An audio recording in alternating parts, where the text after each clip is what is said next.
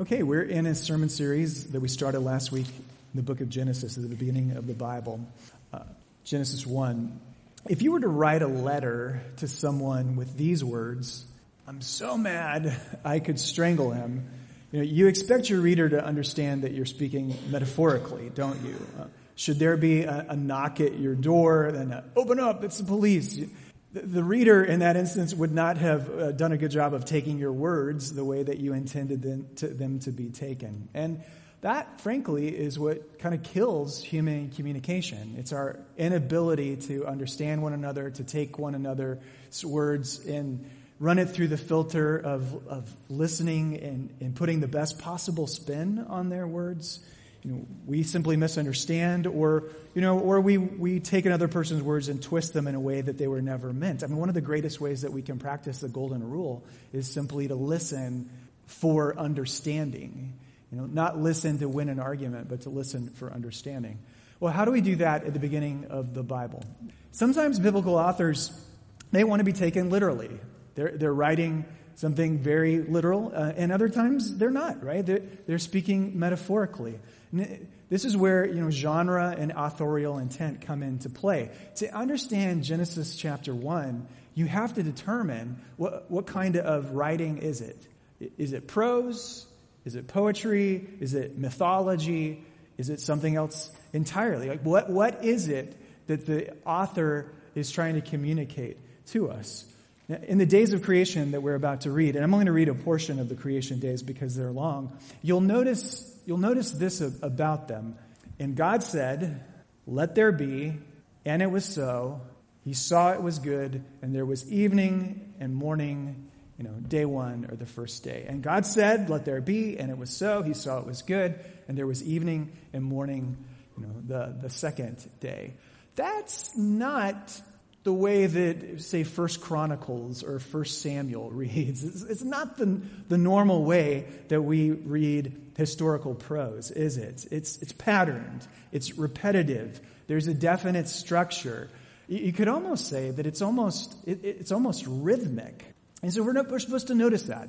There's a rhythmic pattern. Secondly, we're also supposed to notice that each of the creation days addresses the problem we talked about last week the problem of verse 2 that the, the universe in verse 2 is disordered and it is empty. And, and the Hebrew plan words there was tohu vabohu. It's, it's wild and it's, it's, it's a wasteland. And so what's going to happen in the creation days, in days 1, 2, and 3, God will order the universe by creating separate realms and so we have up on the screen the realms. Day one is the realm of the light, the darkness, the day and the night. Day two is the realm of the sky and sea. Day three is the realm of the land and with the accompanying plants and trees. So one, two, and three, the realms. Four, five, and six, he fills the realms. So day four he fills the, the light and the darkness, the day and the night, with sun and moon. Day five, he fills the sky with birds. He fills the, the sea with fish. Day six, he fills the land, the earth, with animals and humanity. I, I, can't tell you what an aha moment it was for me the very first time that I saw this structure in Genesis 1, because day one corresponds to four, Day two corresponds to five, day three to six. And the first time I saw it, I was like, how did I miss it all along? But, but it's absolutely there. And we're, of course, we're supposed to see it. Well, let's read further. Beginning in verse two. Now the earth was formless and empty. Darkness covered the surface of the watery depths, and the Spirit of God was hovering uh, over the surface of the waters. Then God said, Let there be light and there was light. God saw that the light was good, and God separated the light from the darkness. God called the light day, and the darkness he called night. There was an evening and there was a morning, uh, the first day or day one. Uh, then God said, Let there be an expanse between the waters, separating water from water. So God made the expanse and separated the water under the expanse from the water above the expanse. And it was so. God called the expanse sky. Evening came, and then morning, the second day. Then God said, Let the water under the sky be gathered into one place, and let the dry land appear. And it was so. God called the dry land earth, and the gathering of the water he called seas. And God saw that it was good. Then God said, Let the earth produce vegetation, seed bearing plants, and fruit trees on the earth, bearing fruit with seed in it according to their kinds. And it was so. The earth produced vegetation, seed bearing plants according to their kinds, and f- trees bearing fruit with seed in it according to their kinds. And God saw that it was good. Evening came and then morning, the third day. Then God said, Let there be lights in the expanse of the sky to separate the day from the night. They will serve as signs for the seasons and for days and years. They will be lights in the expanse of the sky to provide light on the earth. And it was so.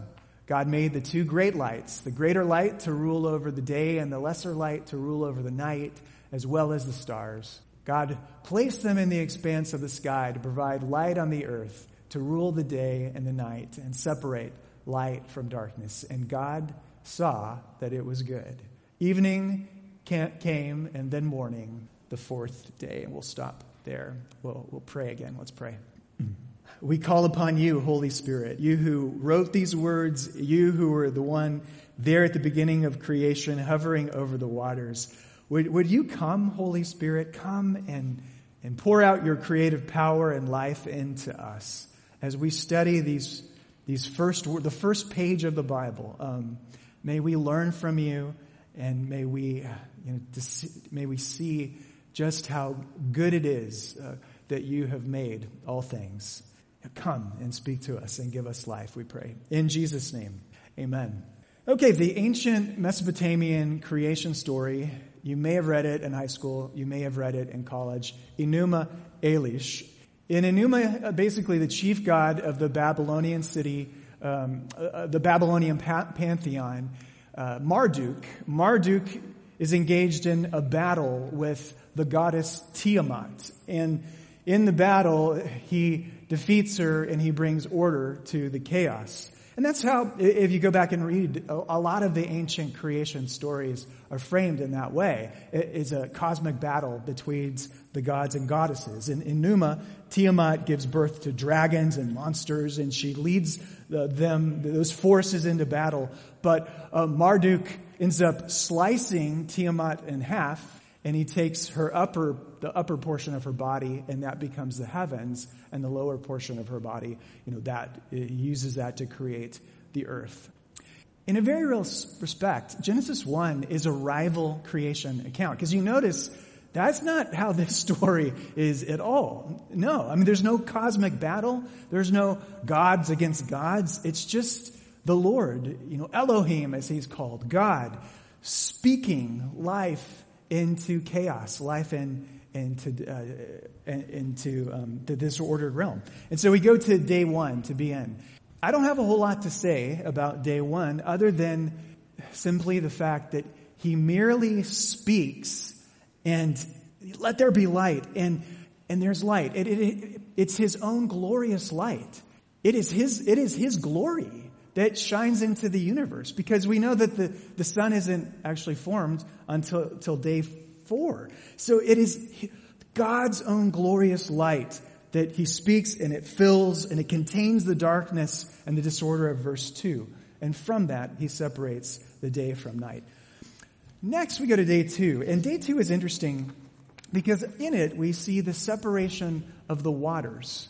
The waters that are above are separated from the waters below, and they're separated by a Hebrew word that in our Bible's translation is, is, in, is translated as expanse.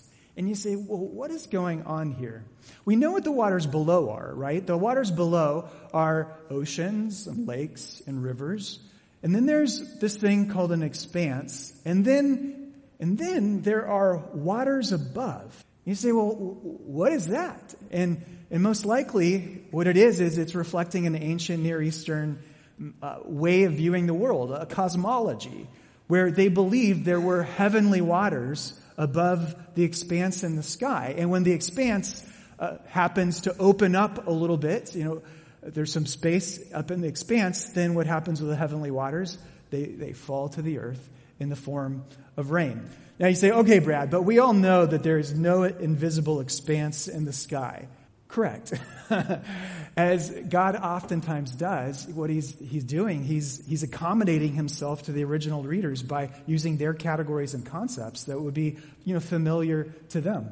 You have to recognize, though, that the, the way that they saw the world, it certainly looks like that. I mean, if we were to walk outside right now, I don't know if there's enough space in the green grass behind the uh, sanctuary here, but if you go out and you stand in the middle of a field and you look to the north on a clear, sunny day, and you trace your head all the way back towards the south, and then you look to the east, and you do the same all the way back to the west, what it looks like is that there is an invisible dome covering the earth, and on the outside of that dome is water.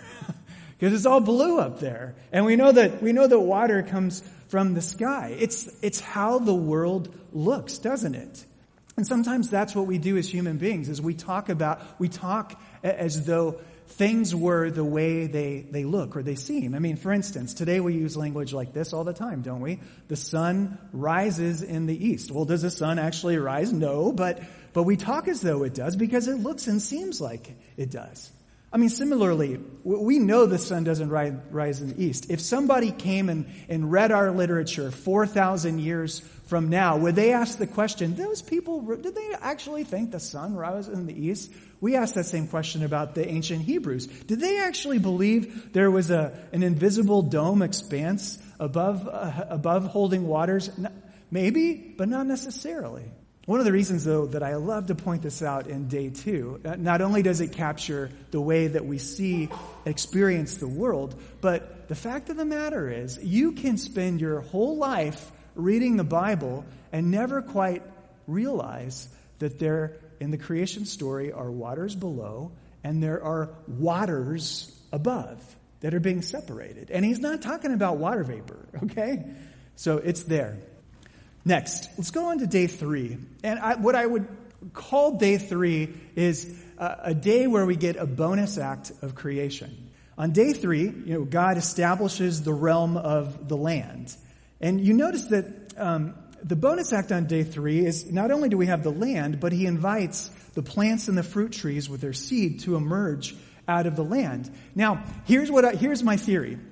If the parallels between one and three, I'm sorry, one and four, two and five, three and six, if the parallels hold, then we should sort of expect there to be a bonus act of creation on day six. And what do we find? There is. Because on day six, he, what does he do? He creates the animals to fill the land, but at the at the end of day six, he creates one new and, and special thing. What does he create? He makes a new and special land creature, namely human or Adam in the Hebrew, um, just as he did uh, in parallel with day three. What about day four? Uh, day four, what stands out to me is that it's a day with no sun and moon. You say, well, of course there was a sun and moon. Well, not exactly. What's cool about day four is that, yes, he fills the, the, the realms of the day and the night with the sun, moon, and stars. But in the Hebrew, I mean, Hebrew has a perfectly normal word for sun and moon. You notice that Moses doesn't use that.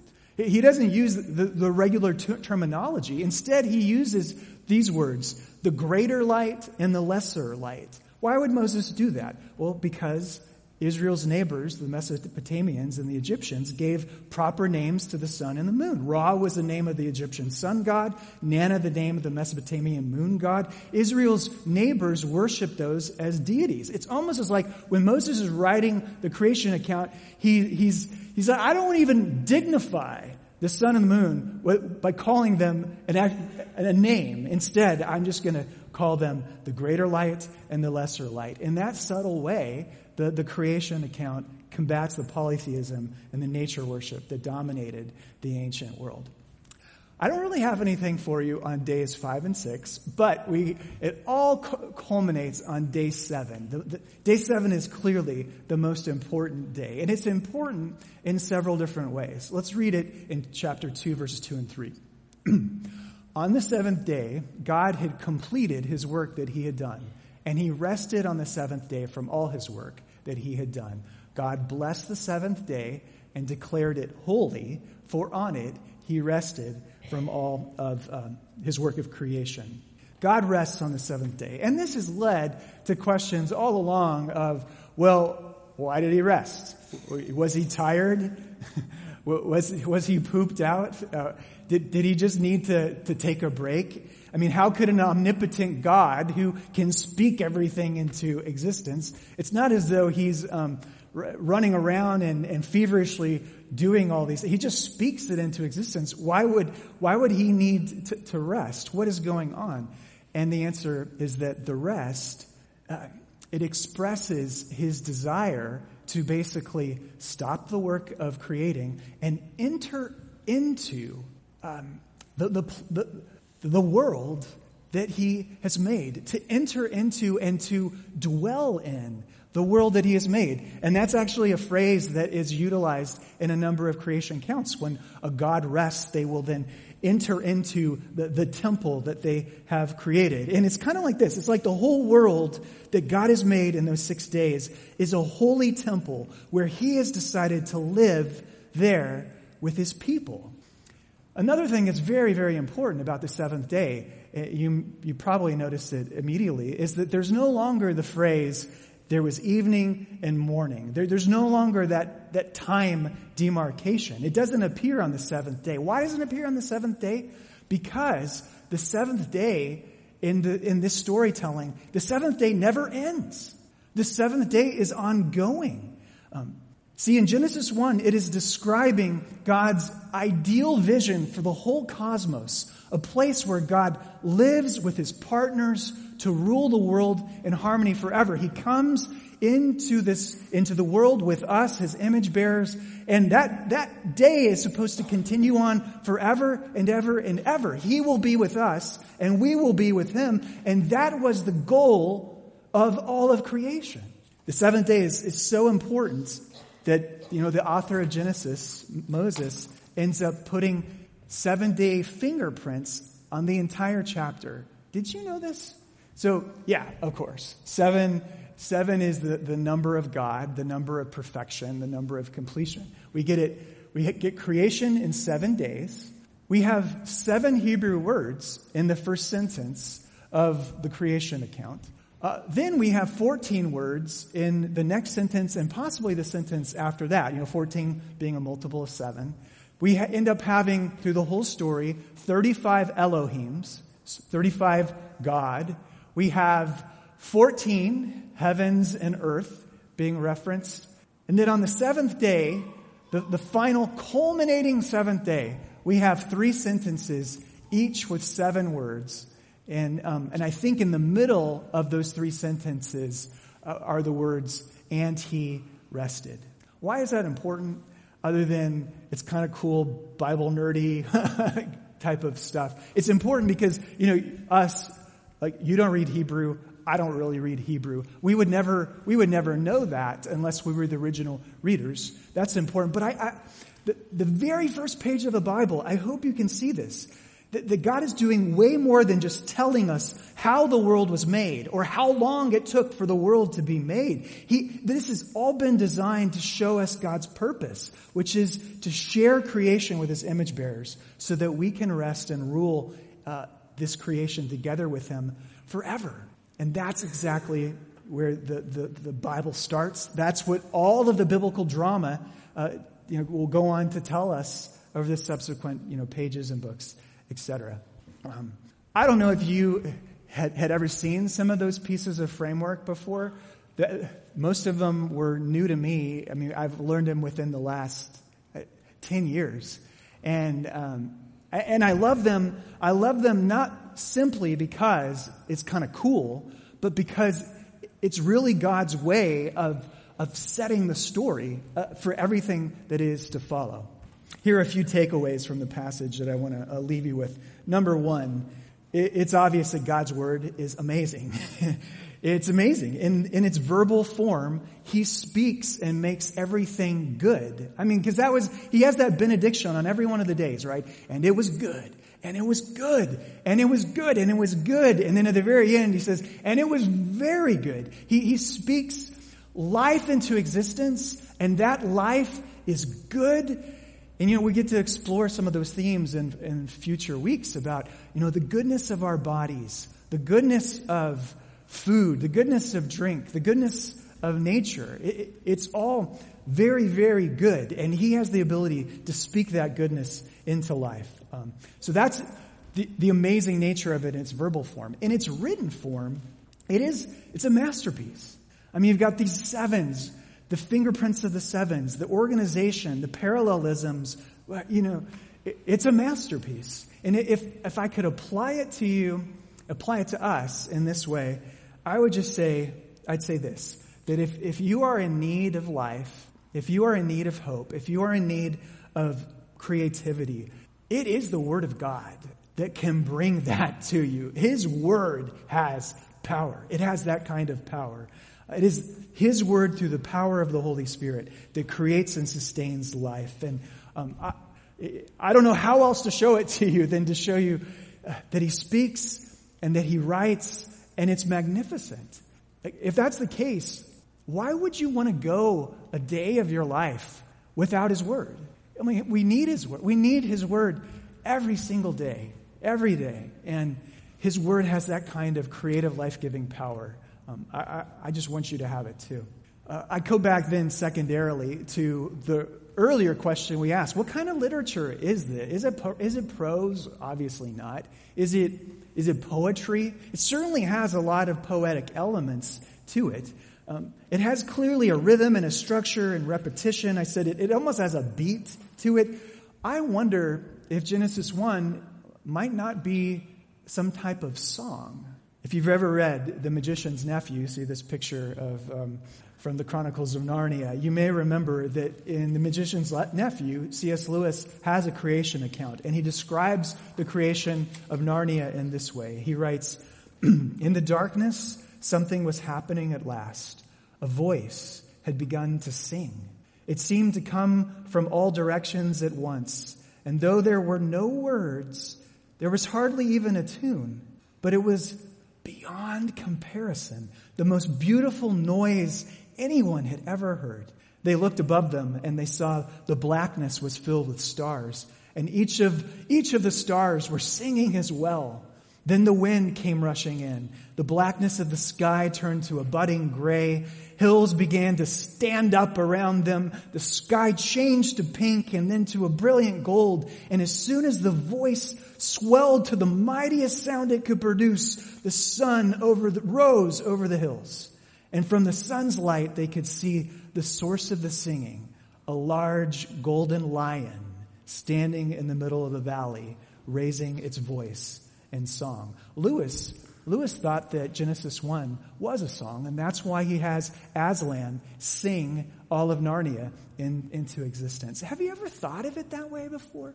Have you ever, have you ever thought, we talked last week about the Trinity and how the Trinity is in, in Genesis. Have you ever thought of the Father and the Son and the Holy Spirit like raising their, their voices together, this overflow of love for one another, they begin to sing uh, this, this three person love song. And from it, like everything is created.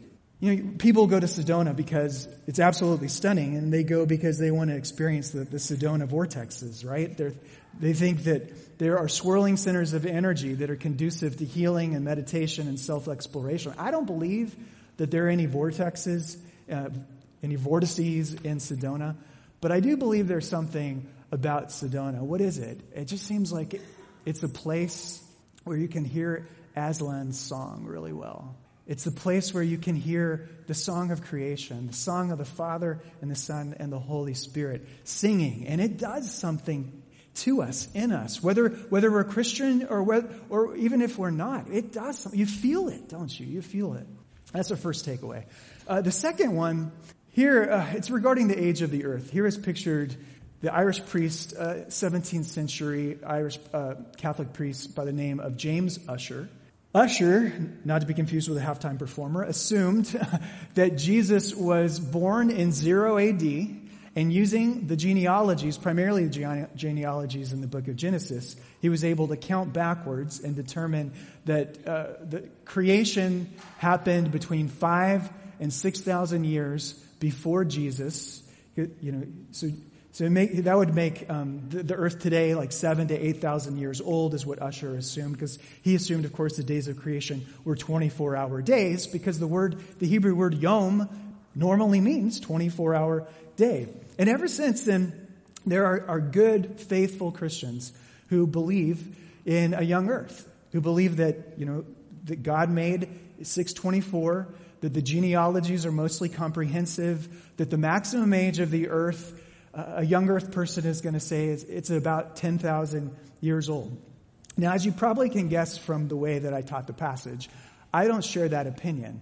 But I also don't poo poo that opinion either. I mean, most of, pretty much almost all of my seminary professors, you know, 20 years ago, they were all young earth guys, and they are so much smarter than I am. Um, in my opinion, though, Genesis 1 is agnostic about the age of the earth. Like, the earth could be old, the earth could be young. The, the text is clearly not trying to tell us how old it is. It's, it's trying to tell us something else. You have to look somewhere else in order to know its age. Uh, the only thing I would say about an older earth position that I hold to is uh, that many of the, of the great Christian thinkers of the past, centuries ago, Augustine, Anselm, Aquinas, all of them were asking questions of whether or not these were 24 hours, hour periods of time. And they were asking that, you know, hundreds, uh, thousands of years before the invention of modern science. And it's a fair question to ask, isn't it? Given the fact that the sun isn't even made until the fourth day. Augustine, I'll give him just as an example. Augustine in the fourth century, he couldn't understand why it would take an omnipotent God seven days to complete his creation. And Augustine, probably the, the greatest Christian thinker of all time, he, he developed the doctrine of what he called instantaneous creation. That God created everything immediately, and the resulting days that are found in Genesis 1 are metaphorical, a sort of a God's work week as it was being communicated to us. I don't agree with them necessarily, but all that to say, like, it's an open-handed issue, right?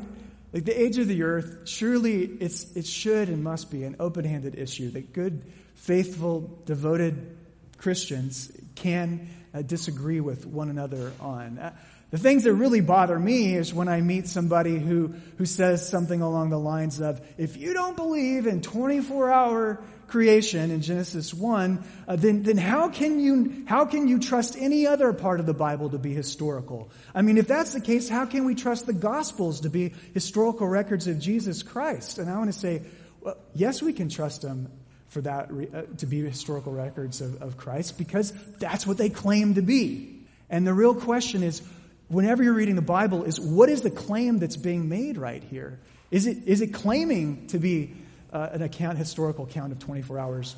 I don't think that it, it is. The Bible is filled with figurative language. In the Psalms, God is called a rock.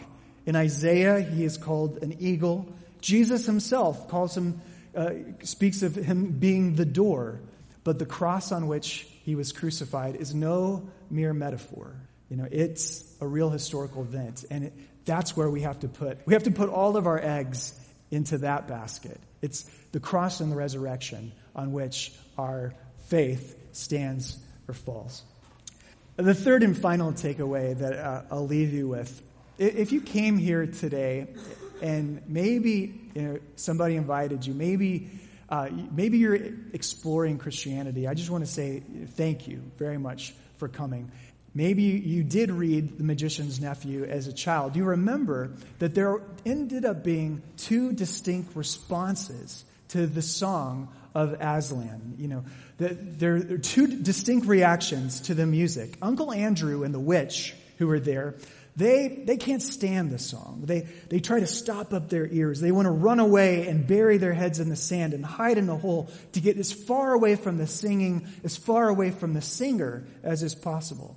But then there's a second reaction that with each note of the singing lion, trees and mountains and animals and rivers, and flowers and all sorts of lovely things were bursting forth into existence. And those who were present loved the singing so much, they said they could remain before it for an eternity listening to it with pleasure forever and ever.